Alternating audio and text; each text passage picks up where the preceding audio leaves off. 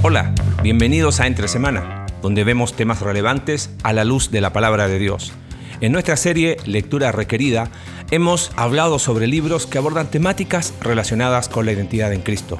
El libro de hoy precisamente aborda este tema. Pero, ¿qué es nuestra identidad en Cristo? ¿Cuáles son los énfasis prácticos? ¿Qué es eso de estar en Cristo? ¿Qué enseña Efesios sobre nuestra identidad? Acompañemos a Alex y a Marcelo a conversar en este nuevo capítulo aquí en Entre Semana. Lectura requerida es el tema de hoy. Hemos estado viendo diferentes libros, eh, diferentes temas que, vamos tocando. Y la verdad, estos son libros que nosotros hemos utilizado eh, en los años de consejería, también para nosotros mismos. Eh, Sí, y ah, bueno, e, es requerida y sugerida al mismo tiempo, ¿no? Pero sí son los libros que de alguna manera, si hiciésemos una lista de, libros que han sido útiles, la verdad, eh, ¿por qué campo empezar? Hemos, hemos querido enfocar estos primeros eh, en cuanto a espiritualidad, en cuanto a uno, no tanto que sean una herramienta para ayudar a otros, sino para uno mismo. Por eso hablamos de la clave para un cambio profundo, cuando hablábamos del hecho de saber enfrentar nuestros asuntos pendientes y, elegir el camino al final. Si el camino de echarle ganas en la vida cristiana o el camino de rendirse. Y creo que ahí, eh, eh, un poco Alex, tiene que ver con eh, cuál es el concepto que tengo del Evangelio y el camino dentro del, espectro del cristianismo. No estamos hablando que, que, unos son salvos y los otros no, sino estoy hablando de, de, cuál es el énfasis que hace la diferencia. Bueno, le echo ganas, voy a tratar de, hacer todo mis fuerzas, pero hemos visto que el resultado de eso trae mucha resistencia, mucha frustración, y por eso eh, hemos optado por entender eh, el camino de, ¿sabes qué? Eh, el descanso que da el Evangelio por la obra acabada de Cristo, ¿no? Me apropio de lo hecho, no tanto eh, hago para apropiarme, ¿no? Eh, sí, y, es interesante eh, que eso, hay un cierto alineamiento, hay conceptos que van repetidos, ¿no? Hemos hasta ahora visto dos libros. Uno es La clave para un cambio profundo y otro es Espiritualidad emocionalmente sana. Eh, van tratando eh, áreas de la misma cosa eh, y, hoy vamos a hablar acerca de otro libro que también fue fuente de inspiración, creo que para ambos libros, porque, porque es la más antiguita. es un libro corto, se llama en español Sentados, andad, estad, firmes. Sí. No, no soy eh, proponente a la piratería, ah. eh, pero eh, este libro ya no se encuentra de, mm. forma impresa. Pero si pones esa, el título y después PDF en Google, checa los primeros resultados. Te va a aparecer solo en, tu carpeta de descarga. Este, sí, es un libro que ya no se consigue, esa es la realidad. cuesta mucho. hay, hay varias plataformas también, Script creo que está, eh, pero bueno, ahí pueden buscar. El, autor, eh, Watchman Nee, eh, es bastante controversial dentro del ámbito cristiano, porque él, fue un hombre que nació en China, que, conoce el Evangelio a, corta edad, entiende un montón de, conceptos que él, que él, aplica a su vida y, fue parte o, padeció la, etapa de persecución en la iglesia china y hay mucho... ¿Esto fue en los años 30? sí, años 40, por ahí. Años 40, años 30, 40. Pero lo que sucedió es que muchos de sus eh, seguidores tomaron sus escritos y empezaron a endiosarlo. Entonces es como que uno dice Watchman Nee, como que te miran medio raro. Ah, pero ese eh, tiene ideas raras. Pero hay que ir a lo que él escribió, que es muy distinto a lo que los seguidores escribieron de él y, cómo lo endiosaron en eh, de alguna manera. Pero cuando uno va a sus libros eh, escritos por él, y a sus ideas originales, tiene conceptos muy, muy, muy profundos, ¿no? Eh, bueno, y, el libro que, queremos compartir, este Sentados, Andar y Estar Firmes, en realidad es una, es una reflexión, porque es eso, ¿no? ¿Cuántas que son? A ver, 60 y 60 páginas, así se Sí, no, esto se puede leer en una sentada. Totalmente y es una reflexión acerca del libro de Efesios. Eh, y eso es algo que, también me gusta porque él eh, va desmenuzando eh, el libro de Efesios y lo, pone de forma estructurada y lo que dice es que el primer, los primeros tres capítulos habla acerca de eh, nosotros estar sentados en Cristo Hmm. eh, y, y toma esos conceptos. eh, bueno, o sea, ¿qué, qué, qué es lo que significa o qué quiere decir cuando habla acerca de estar sentados? Bueno, él, él toma ahí, lo, lo divide, ¿no? Efesios en la primera parte, nuestra posición en Cristo, del capítulo 1 hasta el capítulo 3, pero él, él la describe en el sentido de mi posición tiene que ver con estar sentado. La, la grafica de esa manera.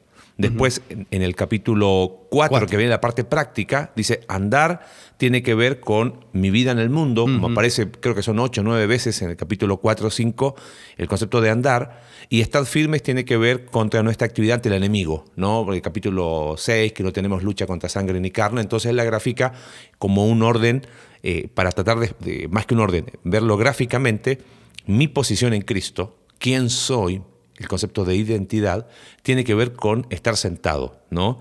Y, toma, toma pasajes, por ejemplo, ahí en, en- en Efe- en Efesios capítulo 1, eh, cuando dice que, que- Cristo, mm, eh, perdón, que el Dios de nuestro Señor Jesucristo levantó a Jesús entre los muertos y, lo- y se sentó, ¿no?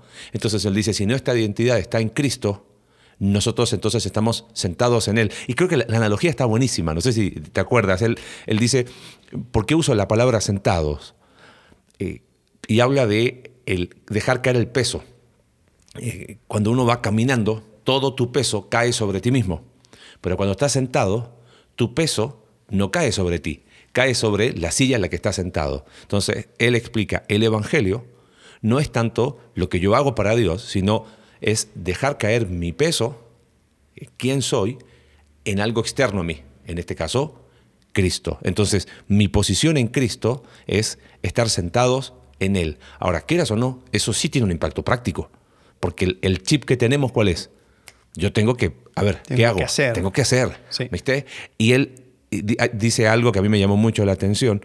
Dice, el concepto en la, en la vida mm, eh, normal es yo hago, yo voy andando para después descansar o para después sentarme. Dice, pero acá es al revés. El Evangelio, bueno, tú dices mucho eso, es el, mundo al revés. Vamos a partir sin hacer nada. ¿Pero ¿Cómo sin hacer nada?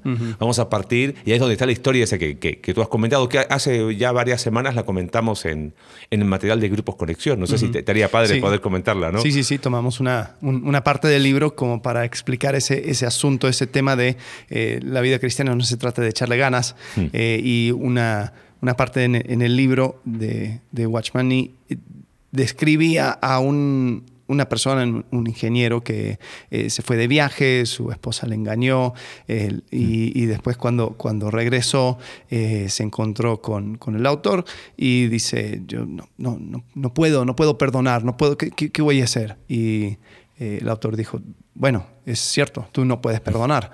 Eh, Absolutamente nada. Sí, dice. y, y es interesante y qui- quizás, o sea, si, si vas a leer el libro, eh, hay, hay lenguaje, mm, él usa lenguaje floreado, si se podría Sí. decir, muy, muchas metáforas. Muy poético. Muy poético. Eh, por ejemplo, en este ejemplo, él dice, es que tú no puedes porque tú fuiste crucificado con Claro. Cristo. Entonces, el, el tú que, que podría ya no puede porque está crucificado. Entonces, el que tiene que perdonar es Cristo a través de, De ti. ti.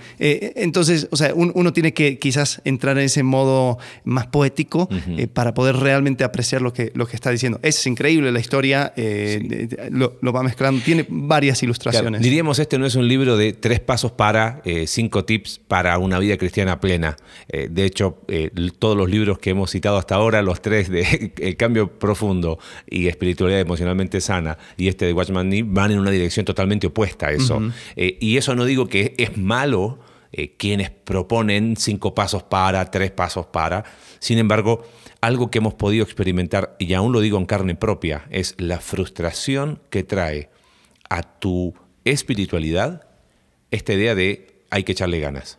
Sí. Eh, la frustración que trae el hecho de, ok, perfecto, eh, sí, yo sé que no soy salvo por obras, pero, pero sí soy salvo para obras. O sea, es como que lo, lo tengo tan, tan en la punta de la lengua que sí, yo sé que no es por obras, pero sí es para obras. Espérame, eh, eh, ¿las obras son, son la meta o son el fruto? Si, si lo pongo como meta, voy a buscar la manera de hacerlo, pero si es el fruto, Tú siéntate en Cristo, descansa en Él, apropiate de esa identidad. Hace algunos domingos también hablamos de, este concepto de, eh, intimidad por apropiación, ¿no? O sea, todo lo que tenemos en Cristo, una, una cosa que, que Alex suele sugerir cuando estamos en, procesos de consejería, eh, y lo hemos hablado mucho con los líderes de, grupo en nuestra iglesia, es constantemente repasa Efesios capítulo 1, 2 y 3. La parte de estar, sentados, ¿no? Y, hace una lista de todo lo que somos en Cristo y lo que tenemos en Cristo, ¿no? Hemos, eh, fuimos eh, bendecidos con toda bendición espiritual, fuimos predestinados para ser adoptados, parte de la familia de Dios, Hemos sido aceptos en el amado, tenemos redención, perdón y una lista de un montón de cosas que de repente es como que, espérame, eh, me parece que hemos a veces menospreciado un poquito todo lo que tenemos por estar sentado, ¿no? Pero ¿a quién le llama la atención estar sentado? A nadie, ¿no? No alimenta el ego de nadie estar sentado. No, no, nadie construye estatuas a la persona que se supo sentar en Cristo, eh, pero es necesario y creo que es algo que después permite que tú obres, ¿no? Eh, de vuelta, eh, mm. e, ese concepto creo que lo, vas, lo, ves a través de la Biblia en 1 Corintios capítulo 15, eh, cuando Pablo dice, por la gracia de Dios soy lo que soy, y, después dice, bueno, pero yo, yo he trabajado más que todos los otros apóstoles, pero dice, pero, pero no yo, sino la gracia de Dios en mí. Mm. Entonces, lo que le llevó hasta ahí era la gracia de Dios, lo que nos permite sentar es la gracia de Dios, pero también lo que nos permite andar es la gracia de Dios. pero si yo no entiendo la fuente hmm. de, de, mi andar, eh, nunca voy a poder hacerlo desde un punto de vista de gracia. Siempre va a ser esfuerzo humano. Totalmente. Y, puedo citar algo aquí eh, del libro, en la primera parte, para, para cerrar este concepto de, estar sentados en Cristo. Él toma la, parábola del hijo pródigo para hacer una, una comparación y hace una pregunta. Dice, ¿Crees que si abandonaras tus esfuerzos por agradar a Dios, tu buen comportamiento cesaría? Dice, si abandonas todo el dar y todo el hacer a Dios, ¿piensas que los resultados serían menos satisfactorios que si tú tuvieras parte en ello? Dice, cuando nosotros procuramos hacer las cosas es cuando volvemos a someternos bajo la ley. En la parábola del hijo pródigo dice, tanto el hermano mayor como el pródigo se encontraban alejados de los goces del hogar paterno. El hijo mayor, aunque no lejos del hogar, solo estaba en casa, entre comillas, posicionalmente, y el puesto que teóricamente ocupaba nunca lo llegó a disfrutar verdaderamente. El pródigo, porque rehusó abandonar sus propias buenas obras y no hizo nada, lo disfrutó. Y ahí él invita, tan solo deja de dar y verás cuán grande dador es Dios. ¿No? Cesa de hacer y descubrirás cuán grande hacedor es Dios. El hijo menor anduvo mal, pero luego volvió al hogar y halló descanso, y allí es donde comienza la vida cristiana. Y creo que eso para mí es fundamental. Eh, es muy eh, interesante personas que no pueden encontrar descanso en Cristo. Y es como que tú hablas con ellos y es como que eh, estás hablando y, mueve los dedos, mueve las piernas y, ok, pero como, que el concepto de descanso no solamente no lo, no lo entienden, sino no lo viven, ¿no? Y por eso me gusta cómo, cómo termina ahí Watchman Nee en en el sentido de que solo cuando encontramos descanso en Cristo es cuando podemos comenzar la vida cristiana. Por eso él insiste y, hace tanto énfasis en este concepto de estar sentados para poder andar, ¿no? Que es la segunda parte del libro. Sí, sí, una cosa no va sin la otra. Y después, cuando entendemos eh, quiénes somos frente a Dios, quiénes somos frente a otros, ahí es donde vamos a poder estar firmes hmm. frente al enemigo. Vamos a poder soportar eh, los ataques del enemigo, vamos a poder entender eh, qué es lo que, cómo, es nuestro proceder ante el enemigo. Porque hmm. una persona que se quiere, se quiere enfrentar eh, al enemigo con las fuerzas de uno, eh, siempre va a resultar un fracaso. Entonces, es, ese, ese, progreso. Y lo que me encanta es que lo hace con el libro de Efesios. Entonces, eh, si también te toca hacer algún estudio eh, y tienes ahí un, tienes un, material que puedes usar y como no, no muchos conocen de Watchman Nee, es robable, digamos. Eh, eh, pero sé, un, ladrón honesto, siempre cita la fuente, ¿ok? Nadie es original acá, todo, todos sacamos, pero siempre es bueno decir la fuente. Es interesante, quiero, quiero citar dos, tres líneas, porque cuando habla de andar, dice, hemos procurado establecer, dice Watchman que la experiencia cristiana no comienza con el andar, sino con el descansar. O sea, fíjate el, el énfasis. una persona que entiende el Evangelio, lo primero que le decimos, ok, esta hora son las cosas, vamos a andar en luz, y eh, todo lo, que habla Efesios, ¿no? Y andar en amor, bla, bla, bla. Pero él dice, espérame, hasta que no entiendas esto de descanso, hmm. no va a pasar nada. ¿No? Entonces dice, el, cada vez que invertimos el orden, tenemos como resultado el fracaso. O sea, en vez, a veces la gente dice, bueno, voy a estar, voy a andar, voy a, voy a ser un cristiano 24/7 para después, eh, el domingo de la tarde, estar descansado de todo lo que hice. Y dice, no, cuando tú inviertes el orden, viene fracaso. Cada vez, dice, el Señor Jesucristo hizo todo por nosotros. Ahora necesitamos descansar confiadamente en Él. Y cuando emprendemos algo impulsados por nuestra propia energía, inmediatamente nos encontramos, por así decirlo, frente a una muralla infranqueable. ¿Sabes? Pensando en esto, eh, creo que te lo comenté el otro día, ya no, ya no sé dónde, dónde comento tantas cosas, pero eh, hablábamos, ah, ya me acordé, fue en, hace un par de semanas en el grupo Conexión. Creo que de alguna una analogía en cuanto a estar sentados y andar, en cuanto al orden, tiene que ver con, es como una embarcación, ¿no? Mm. Eh, cuando, ¿cómo podemos traducir el echarle ganas, una embarcación a velas? Imagínate que yo estoy en un barco, abro mis velas y empiezo a soplar. yo creo que no se va a mover ni siquiera un milímetro. Eh, no, pero yo quiero y soplo y soplo y soplo, ¿no? Para que, para que hay que echarle ganas a esto para que empiece a avanzar. Mm, genera frustración, genera no solo resistencia, eh, y termino diciendo esto del cristianismo no sirve de nada cuando en realidad eh, Dios es el que mueve. Eh, lo que a mí corresponde, no me gusta hablar hacer, lo que es mi responsabilidad es tener las, las velas listas y descansar.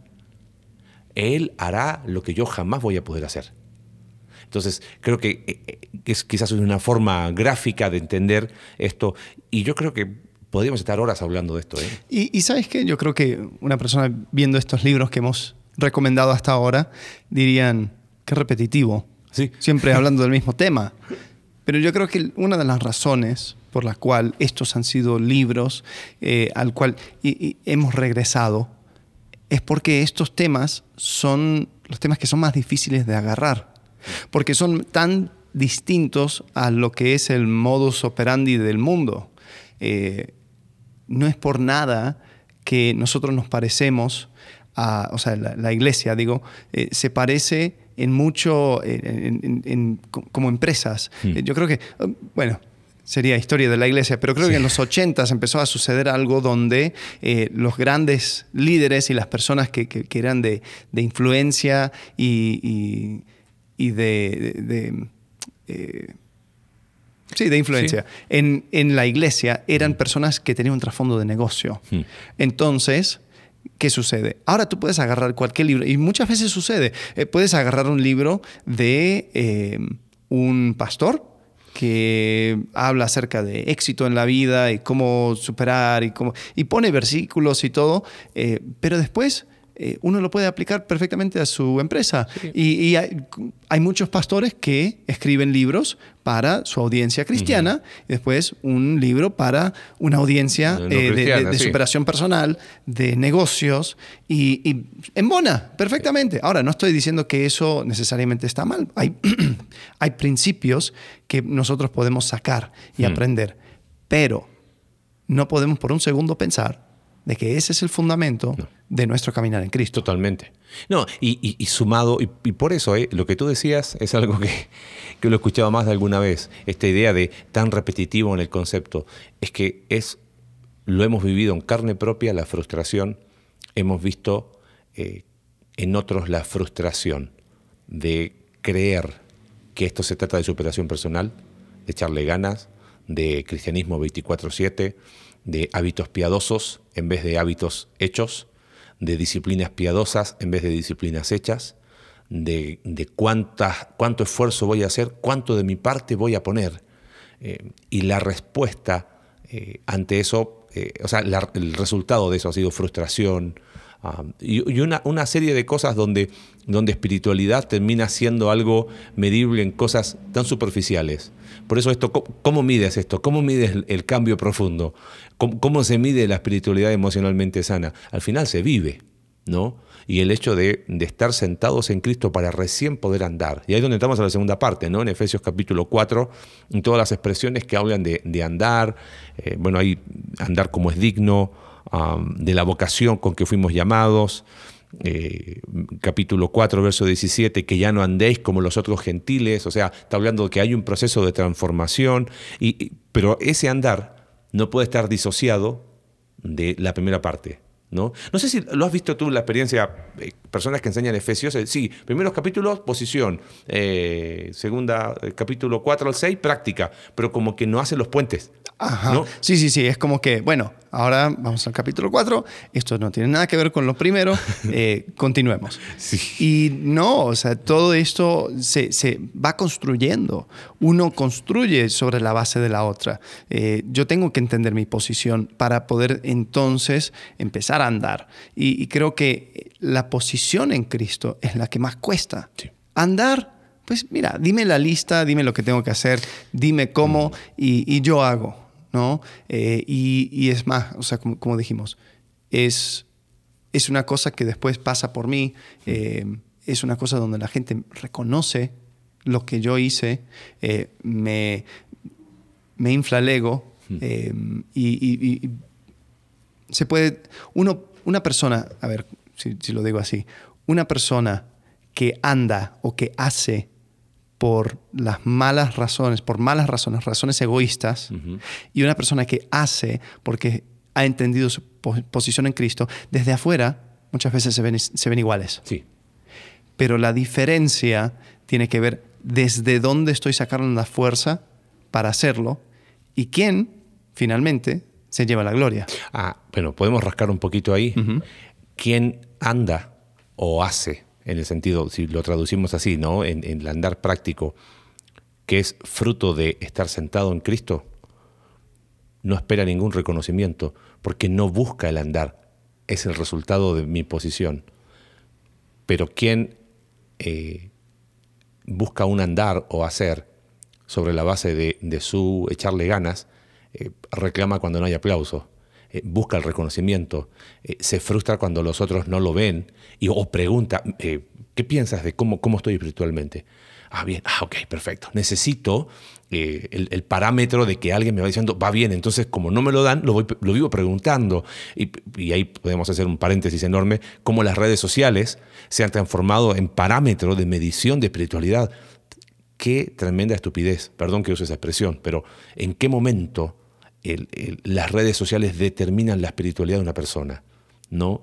Eh, creo que, sí hace la diferencia, aunque de afuera sería exactamente igual, pero ahí creo que hay un, parámetro como para decir, ah, mira, hay diferencias. Totalmente. Y, bueno, por eso es que hacemos tanto énfasis en esto. Sí. Porque una vez entendiéndolo, Uf eso va destrabando un montón de cosas. Viene el viento y el barco, ¿sabes cómo va? Sí, sí. Pero fíjate, pensando en el andar, solo un texto para que veamos por qué no puedo disociar el estar sentado en Cristo, en eh, profundizar en mi posición de mi andar. Fíjate capítulo 5 de Efesios, dice verso 1, sed pues imitadores de Dios como hijos amados. No dice sed imitadores de Dios. Fíjate, dice como hijos. Por lo tanto, si no entiendo qué es mi posición de hijo, no puedo. Dos, dice hijos amados. Entonces dice, y andad en amor. Ahora, como también Cristo nos amó. O sea, no es andar en amor, ok, eh, dime cuáles son las cinco formas prácticas de amar al prójimo. No, si dice andad en amor, como también Cristo nos amó, entonces voy a capítulo 2, eh, perdón, 3 de, Efesios y, veo que, eh, ¿3 era? Ya me confundí. No, sí, 3 la oración, la segunda oración pastoral de Pablo, cuando dice que eh, él ora para que podamos em, entender, el amor, el amor profundo. ajá, creo que es capítulo 2 o capítulo 3. capítulo 3, sí, aquí lo tengo. entonces, si yo no soy capaz de meditar en ese amor, ¿no? Dice que seáis plenamente capaces de comprender con todos los santos cuál sea la anchura, la longitud, la profundidad y la altura y de conocer el amor de Cristo que exceda todo conocimiento. O sea, ¿cómo voy a andar en amor, así como Cristo nos amó, si no he meditado junto a todos los santos en cuán ancho, profundo, ah, pero qué aburrido meditar. Ah, pero qué aburrido eh, estar eh, reflexionando en quién soy en Cristo. Yo quiero lo, práctico. Entonces, ese versículo muestra, ¿no? Andad en amor, cómo, no puedo andar en amor sin haber entendido primero capítulo 3 de Efesios, ¿no? Y así todos los aspectos de, andar en, en, la segunda parte del libro, ¿no? Sí, eh, Pablo solamente reclama o, pide de la tesorería eh, de una persona lo que ya lo que ha recibido en Cristo. Hmm. Entonces, como has recibido amor, yo quiero que andes en amor. Como has recibido esto, yo quiero que lo uses. entonces, si yo no entiendo lo que tengo, entonces, ¿de dónde lo voy a sacar? Y creo que eso es, e, ese es el corazón de, ese mensaje. O sea, eh, respeta el, el orden la prioridad, el, flujo. ¿no? Diríamos entonces que en las matemáticas divinas el orden de los factores sí altera el producto. Definitivamente. Totalmente. Y termina el libro hablar de estar firmes en el sentido de que no somos llamados a, tener una guerra espiritual de lucha, de, ah, Satanás, sino a estar firmes, a, saber... Pero fíjate, eh, leo el cierre del libro, ¿te parece? Y creo que con eso vamos, vamos cerrando por hoy. Dice, la vida cristiana consiste en estar sentados con Cristo andar en Él y estar firmes en Él. Comenzamos nuestra vida espiritual descansando en la obra consumada de Cristo. Uy, creo que eso lo podemos repetir una y otra vez y no me aburriría. Comenzamos nuestra vida espiritual descansando en la obra consumada de Cristo. Ese reposo es la fuente de recursos para un andar estable y sin fluctuar en este mundo. Fíjate, ¿cuántos creyentes quieren andar, tener una, un andar estable sin tener ese reposo que es la fuente de recursos. ¿Ves? Por eso insistimos tanto, ¿no? Y dice, y al, y al fin eh, de difícil lucha con las huestes del mal, nos encontramos con él en posesión triunfante del campo de batalla, ¿no? Eh, pero, pero subrayo eso, ese reposo de descansar en la obra consumada de Cristo es la fuente de recursos para un andar estable y sin fluctuar en este mundo.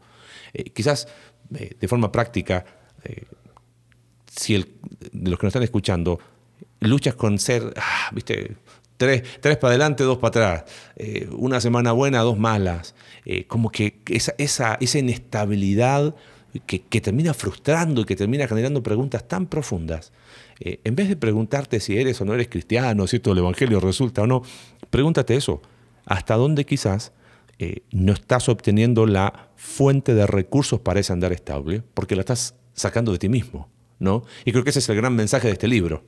Así que bueno, totalmente recomendado Sí, Alex. Totalmente. Y si hubieras comenzado a leer al momento de escuchar el podcast, ya lo hubieras terminado. Creo que hubiese sido práctico. Bueno, lo leemos lo Hacemos de este Hacemos libro. un audiolibro. Exactamente. Eh, sí, no. no estaría mal, ¿eh? eh puede ser.